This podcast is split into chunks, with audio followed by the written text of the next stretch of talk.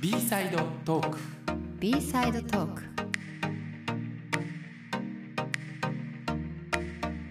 こんにちは小原ブラスです。山崎亜美です。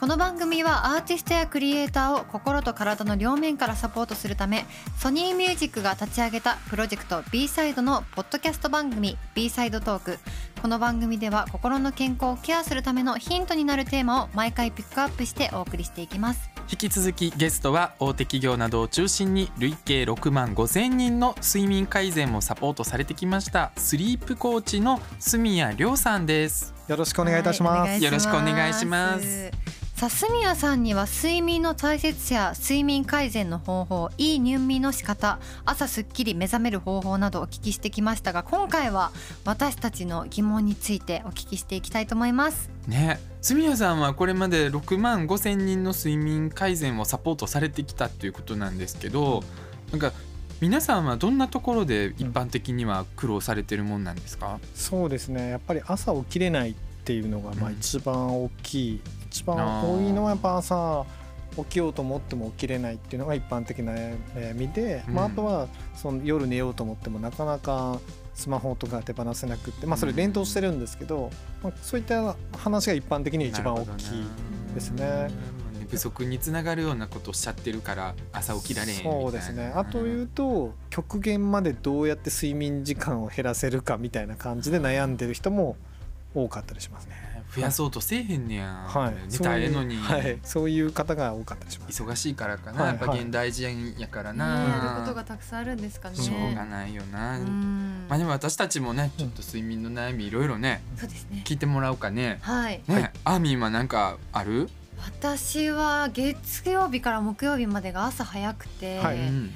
でも何時なん？何時なん？5時起きですね。うわはい。5時起き毎日、でも寝るのが遅いので、はい。結局なんだかんだいろいろやってて、うん。5時間から3時間ぐらいになっちゃうんですよいつも。なるほど。はい、多分ちょっと足りてない可能性は高くて、はい。でどうしても本当は理想的なのはやっぱ5時に起きるんであれば、うん。まあ10時に寝るっていううん。流れが一番良かったりする。これ一般的な話なんですけどはい。とはいえやっぱり12時5時とか12時3時っていう方もうん。全然いるんですよお仕事によっては。うん。うん。それはなぜかというと他の方はみんな7時とかの生活をしていて例えばご自身だけが早かった場合自分だけ早く寝ますっていうのはみんながガチャガチャ動いてるのに難しいっていうのもあってそうなんです、そうですよね。そういうパターンってめちゃくちゃ多いんですよ。う。ん。うん、だ例えばトラックの運転手さんとか3時に起きていかなきゃいけなくても家族は普通に過ごしてるから、まあ、そこに合わすと。ってなってくると一番いいのは途中でやっぱ仮眠を取るっていうのが一う番いいやり方ですね。お昼寝。仮眠でも補えるんですか、うん仮眠はかなり補えてこれも技術がいるんですけどやっぱただ寝るだけの目を閉じる仮眠でもよく2時間分ぐらいの効果があるとか1時間分ぐらいの、まあ、15分ぐらいしても15分ぐらい仮眠することで1時間とか2時間っていう、まあ、そういう話があるんですけどもその時にアイマスクとかをちゃんとつけて、まあ、その人に向いたやり方っていうのがうつ伏せだったり仰向けだったりってそれは人によって違うんですけど自分のベストあのパワーナップのやり方を見つけると相当回復しますね。うんへーどんくらい何分ぐらいやったらいいんですか、これもあのパワーナップってこう深い睡眠に入ってしまうと、う起きたら睡眠感性っていうのが働いてしまってその後ずっと眠いってないですか？そういう時。あるある。あります。ありますよね、うん。そこに入ってしまう時間が人それぞれなんですけど25分とか30分って言われてるんですよ。もうそこまで入るんだったらもう大きな仮眠をとってワンサイクル1時間半ぐらい寝た方がいいんですね。パワーナップってそれじゃなくて浅い睡眠で回復するっていうものだからそこに入る前20分とか15分っていうのが、まあ、一番ベストって言われてるんですけどこれ5分ぐらいでも全然効果あります。効果あるんですね。効果全然効果あります。えちなみに、はい。なんかその、うん。分割睡眠っていうはいはい。はい。のはい。とそれはまた違うものなんですか、分割睡眠はもう睡眠を分割してるんですよ。極端なこと言うと昔の人って早く寝るじゃないですか、はい。で早く寝て例えばもう7時ぐらいだともう1回寝ますよみたいな、うんうん。そうすると12時ぐらいに1回起きてで12時から3時4時まで活動して朝方寝るっていうやり方がスタンダードだった時代もあるんですよ、へー。はこれってすごくあの、まあ、満足度高いというか夜だらだら過ごさずに1回寝ちゃうわけじゃないですか、まあ、うたた寝するような人は1回寝ちゃいます。で夜中はバッチリ目が覚めてるんでそこでまあ創作活動をしたりとかまあ、そういうことをしてまた朝方眠くなったら寝てってするとそうするとちゃんと寝れてるのに夜は遊べてるっていう、へー。これ応用するとまた昼夜とかもできるんだけど最高。はい、それはめちゃくちゃやってる人いますよ。だからめっちゃうまいこと計算してアーミンもはい、分割睡眠に取り組んでみたら。そうですね、うん。どうすればいいんですかね。どうする？まあ分割睡眠するって決め決めて結局はい。例え例えば例えばはい。8時間、はい。まあ、7時う間ん。寝るべき人の場合は、うんどこかで3時間どこかで4時間で分けて寝るっていうのが分割睡眠ってことですよね。たただその分割睡眠してもいい時間がある人は例えばその2時から4時は仕事がなくてここは寝れる場所があるんだったら分割睡眠に向いてるんだけど、うん。そうじゃなければさっきの仮眠みたいな。そのその人の生活パターン。だから在宅だったらいいけどじゃあ外で寝る場所ないですよってなればじゃあ椅子でもできる仮眠を2回入れようって話になるんでケースバイケースって難しいもんやな。仮眠は何回入れた方がいいんですか？仮眠はえっと、標準的に言うと1回なんですけど、はい。まあ、ショートスリーパーって言われてる人たちは2回以上する。で仮眠何回やっても一応いいんですよ。そうん。のなんで細かい仮眠をちょこちょこちょこちょこ入れるっていうのでも全然 OK です。ね、はい。はそう深く入るまでが何分って言ってたっけ？い、20分から25分ぐ20らい、分はい、じゃあ個人差がありますね。15分ぐらいがやっぱりいいんですかね。そうですね。本にはいねやよくうん。30分以内って書いてある,、んですけど現場感からすると大体25分20分寝ちゃうともうあと起きれないみたいなのが多いんで、まあまあ、大体15分以内っていうのが、うんまあ、僕らが推奨してる時間。じゃあいいやん15分ぐらいちょいちょいそこら辺で寝とってさ。そうですね、はい。そう。あの枕持ち歩いとってね。うんそうどします、ね。枕持ち歩けない。へえ仮眠でもいいんですね、うん。分割睡眠でも。はい、へえなんかプレッシャーなくなりました、うん、寝なきゃいけないんじゃないかっていう。ね。じゃあブラスさんは何かありますか、あのね、はい。僕枕うん。ってほんまに必要なんと思ってて、うん。一応枕あるんやけども、うん。そこに向かって寝ても朝起きたらもうこう抱き枕みたいにしてんねん。うんっていうかそもそもこう上に向いて寝るっていう習慣がなくて、うんうん。これはもしかしたら頭蓋骨の形がん。欧米人の方が縦長になってるから、うん。ほらアメリカの映画とか見ててもさププププププププって目覚ましから覚めるシーンとかって大体うつ伏せ寝になってさ「あ」とかって言いながらさ目覚ましやってるやん。あんな感じで大体うつ伏せ寝になっとって、はい。まあ、もしくは横に寝ててやってるから枕がいらなくってうん。使ってないのよ。でも本当はそれは悪いことだから直した方がいいよっていうことなのかもしくはなんかそれでいいんやったらそれでいいんですっていうことなのかどうなんやろうってなんかはっきりこの際したいなと。あ思ってのこの。際。うん。はい、あの枕の役割って一つは寝てる時に空気が上手に入ってるかどうかが、まあ、一つのポイントとあとは首のその骨に負担がないかどうかっていうのが、まあ、ポイントなんですね。うんだからうん今高い枕っていうのは呼吸も通らないし首も曲がるから、昔は高かったんだけど今は低くなってるっていうのがあって、うん。まあそこが人によっては枕がない方が通るんであればその方がいいっていうことなんですよ。う。ーだからん枕って本当そこがポイントなので横になった方がいい人はそもそもその枕を抱き枕を買った方がいい人もたくさんいるんですよ。うー。んなるほどな、はだからいいらんねん。ねそうですね、えアーミンは何？上向きに寝る？私上向きです。寝れる？上向きで。上向きで寝れますえねで朝起きても上に向いてんの？上に向いてます。変なのしかも枕使わない時もあります、うん。上向きで気づいたら使ってないみたいな時もあるし。すごいななんか。だそれは子供の時からそれで教わるから、そうなんでなんでそもそも上向いてね誰が決めたん？それ。あそれ決まってないんですけどこれ実はアンケート取ったりすると上向きで寝る人うつ伏せで寝る人横で寝る人ってそれぞれやっぱ3分の1ずつだったりとか、まあ、仰向けで寝る人が一番多かったのかな、まあ、アンケートでよるけど、それはやっぱりちっちゃい頃にそういうふうに寝た方がいいって知っててそれが自然な人はそれが寝るという感じいや俺多分警戒心がないからやと思うわ、うん。俺何事も警戒心強いからさ、はい。もう例えばその小便器とかも人が近くにおったら嫌やからできひんから、うん。やっぱ個室に入るし、うん。なんかもううん。敏感やねんいろんなことが、うん。だから、うん。夜寝てる時もな、うん。首とかこう思いっきりうん。こう露出してうん寝るってことができひんねん、なんか犯人が入ってきた時にそこ切られたら一発やんと思ってまうねん、うん。それやったら見られへん首とか見えへんような体勢でうん。ちょっとでも助かろうという、ね、いやでもほんまに冗談じゃなくて、うん。そういうことを妄想すると落ち着かんくなんねん。首とか弱い部分、うん。お腹とかさらようさらけ出してうん。寝れんなって。背中刺された方が助かる確率高そうやん。うんあのそれは完全に証明されてるわけじゃないんですけど、うん仰向けで寝れること自体って王者の寝方だったかな？王様の寝方だったかっていう名前があってそういう体勢でも寝れるっていう心がないとその寝方ってできないわけそうやろ。へー。そうやと思う。だから不安系の人って横で寝寝てないとそちゃんとメンタル安定しないみたいなのがあってそう不安的な人ってこうやって寝ること自体。うできひんできひん。えなんでオープンできんの？みたいな。っていうところがあったりするんでそこも関係してる。毛布とかもだからもうここら辺なんていうのこのうん。顎ぐらいまでちゃんとうん。かぶってないと、うん。もうだから何？ザリガニみたいな感じ？はい。気持ちとしては。はい。だからそういう感じよ。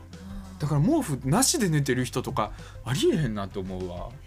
だからそういう人は寝てる間もすごい不安なんで、もうこういう安全な体勢でこうそこに触れててっていうそうそうそう状態を作ることで安心してるっていうのがあってそそうれは精神的傾向とすごい関係してるっていうのは分かってると。でも男の人ってなんで股の間に手入れたがるんやろ その寝る時。わかる？なんか寝る時にさこうやってでなんかこうわかる？股の間ってこうあでも安心しますよね入れる人おるやんすごい。あそうなんですね。私もあのズボンの中とか手入れちゃいますあズボンの中？ん。それ寝る時に、寝るときに。寝る時にズボンにポケットに手入れて寝て るの ズボンの紐の中にそう。え、うん。俺はあとなもう一つ毛布があってその毛布がなんていうのこう、はい。中に毛布、布団があるというか、はい。はいはいほんでそれでそれがシーツに覆われてるみたいな感じやんか、うん。布団かそれは毛布じゃなくて、はい。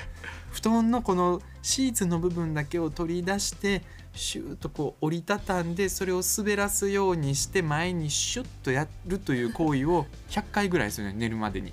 なんかこう、まあ、要は そういうこと布団をいじいじしてんねんずっと。あずっと何かしらいじいじいじいじして はい。もうそれで寝るっていう安心感は。そそれがでもルーティンだったらいいんじゃない？ですか、うん。結局その悩みをずっとループするんじゃなくて違うものに意識をいってそれをすることでリラックスできるっていうのがあれば逆に言うとその出張とかそういうところでもできるんで、うん。うん。そういうのを持っておくと世界中でとかどんな状況でも出れるんで、うん。それすごくいい自分の入眠儀式とか入眠ルーティンっていうんですけど、入眠のための、うん。ね、例えばよくあるのが、うん。羊が1匹羊が2匹って数えるって昔はい。あったじゃないですか、はい。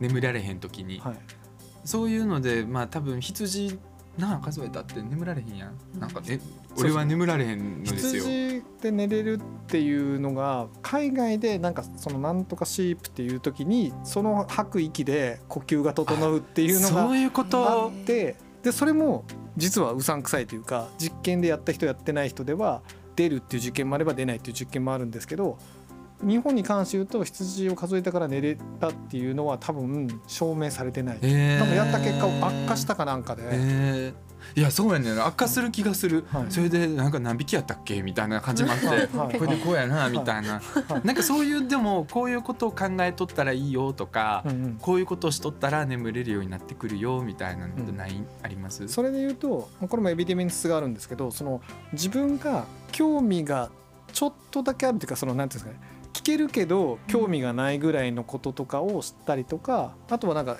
自分に関係ない絵が映像とか言葉が出てくることでなんか脳がオフになるっていう仕組みがあるんですようん。ね。うん。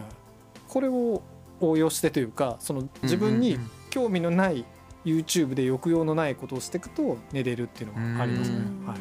あと YouTube であるでこれ聞いとったら寝れますよみたいなはい。催眠みたいなこと言ってくるね、うん。あなたは雲の上に今横になっていると想像しましょうみたいなずっとこんなんでそれ系のやつは、うん。ツッコミ入れる人はうん。ダメなんですよ、あだからそこっていやいやそうなれへんやろとかそうなるほど。いうタイプの人はそこで対話してくるわけで、でも自分それではい。めっちゃ眠れるやつ一つ見つけて、んはい。うわこれもう眠れるわって言ってもう寝かけた時に、はい気に入っていただけた方はチャンネル登録とグッドを押してくださいっていうので目覚めたのに最後にそれ言うねん。寝かす気あるんかとかって思って。それダメです。もうねもうバッとバッとします。バッこれ初めて押したわ YouTube やめろよなと思ってチャンネルそこはちょっと寝かすんやったら最後静かに終わってよなっていうね、うん さああのソニーが立ち上げたこの B サイドはアーティストやクリエイターの心と体をサポートするためのプロジェクトなんですけどそういった職種の人たちが必要な睡眠っていうのははい。やっぱり一般の方とはまた違うんですかねアーティストがね、うんはい。あの僕らはちょっとアーティストさんの経験はないんですけどアスリートさんの経験があって、はい。そのリスクをそのビジネスマンにやってる時はさっき言ってた事故のリスクだったりとかそのメンタルのリスクをなくすために、まあ、要は悪い睡眠から、まあ、普通の睡眠に行くっていうことをやってるんですね。うん。だけど世界の先端というかそのアスリートさんとかは何してるかっていうのはいい睡眠をとって今までの試合とかその練習とかっていう成績を上げていこうっていう取り組みの方に流れがいってるんです。要はプラスの睡眠ですよね。はいだからおそらくそのアーティストさんっていう方々は健康になるっていう方じゃなくてすごいパフォーマンスが上がるような考え方の睡眠にしていくことが重要なんじゃないかなって思うんですよ。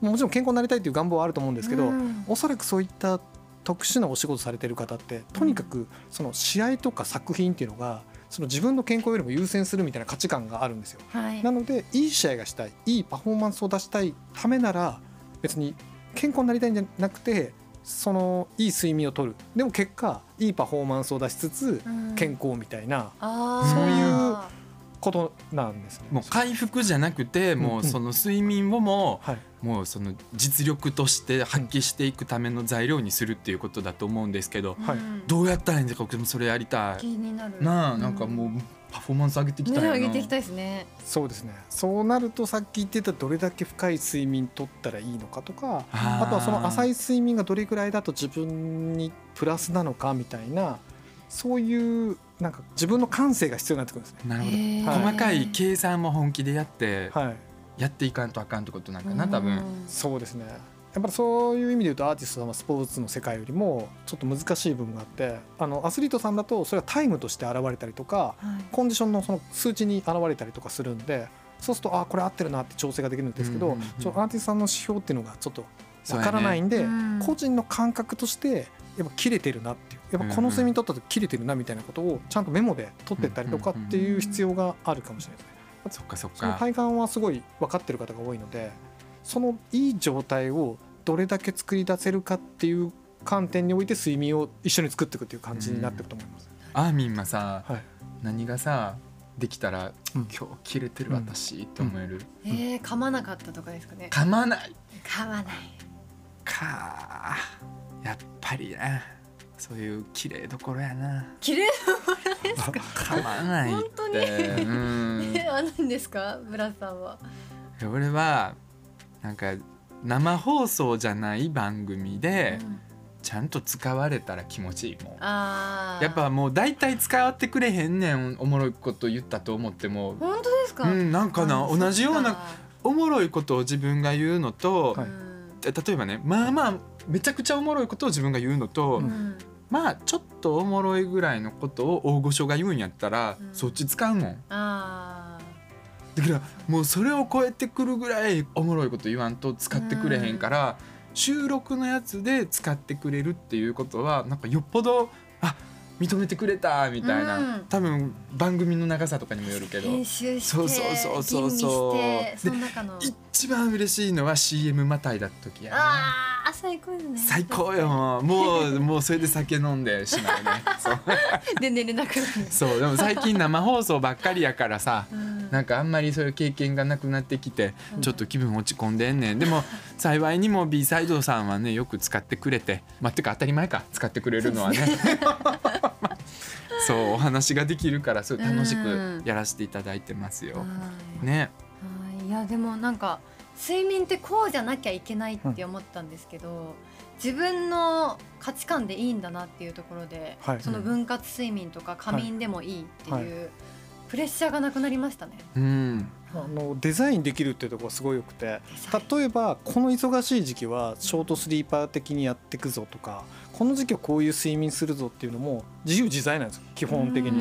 ん。だそこの基本を抑えていてその今出したいパフォーマンスとか得たいものに対してやっていくっていうのがまあ、一番面白くて。うん。なんかずっと続くというか、うん。はい、結局寝るのって削るって思っちゃうと絶対続かないんで、そうじゃなくてこの睡眠を使ってもっと楽しく人生を過ごそうみたいな発想が必要どっかのマットレスの CM じゃないけど、うん。人生の3分の1は睡眠だとかって言われたりするけどそれやったらそれをさ楽しいことにしたいよな、そうですね。睡眠も楽しみにできるぐらいルンルンにできるぐらいのなんか心意気を持ちたいと思うけどうん。それが一番叶うのはもう一人一緒に住んでくれる人とかが出てきた時かな。そうです。かね。困ってるやん。困ってるのやめてよ。なんて言えばいいんだろうそんなもうほんまになんかなんかかわいそうな感じやったんや今。でも一人の良さもありますからね。全然ありますよ。あの本当？食事とかいろんなパターンって結婚すると似るっていうのが分かってるんですけど、うん。睡眠は寝ないんですよ。あそう。だから睡眠がだから早型でショートスリーパーで遅型のロングスリーパーとかだとうん。結婚しても全く似ないから、どっちかがもし合わせてたらその人は不幸になるっていうか。ああそうなんそう。やったらもうベッド寝室分けちゃう夫婦の方がいいんやん。そう。いやでもそれでも私は睡眠のレベルも合う人と一緒に出会いたいな。それが一番最高やん。睡眠のタイミングもあってうん。かつ愛もあるっていう。うん。目指していきましょう。昨日それで山登りでいっぱいお願い事してきてん。パスパワースポット行ってだからも叶います。ねうもうちょっとしたら幸せになれるはずやから 楽しみにしといてな。そうそしたら変なこと言わんくなるからまともなこと言っていくからね。よろしくお願いいたします。お願いします。はい。ということで今日はありがとうございました。はい。ありがとうございました。今回のゲストは住谷亮さんでした。ありがとうございました。さあ番組では皆様からの感想やメッセージもお待ちしてます。メールアドレスは番組の詳細情報の欄に載せていますのでぜひお寄せくださいはいここまでのお相手は小原ブラスと山崎亜美でした。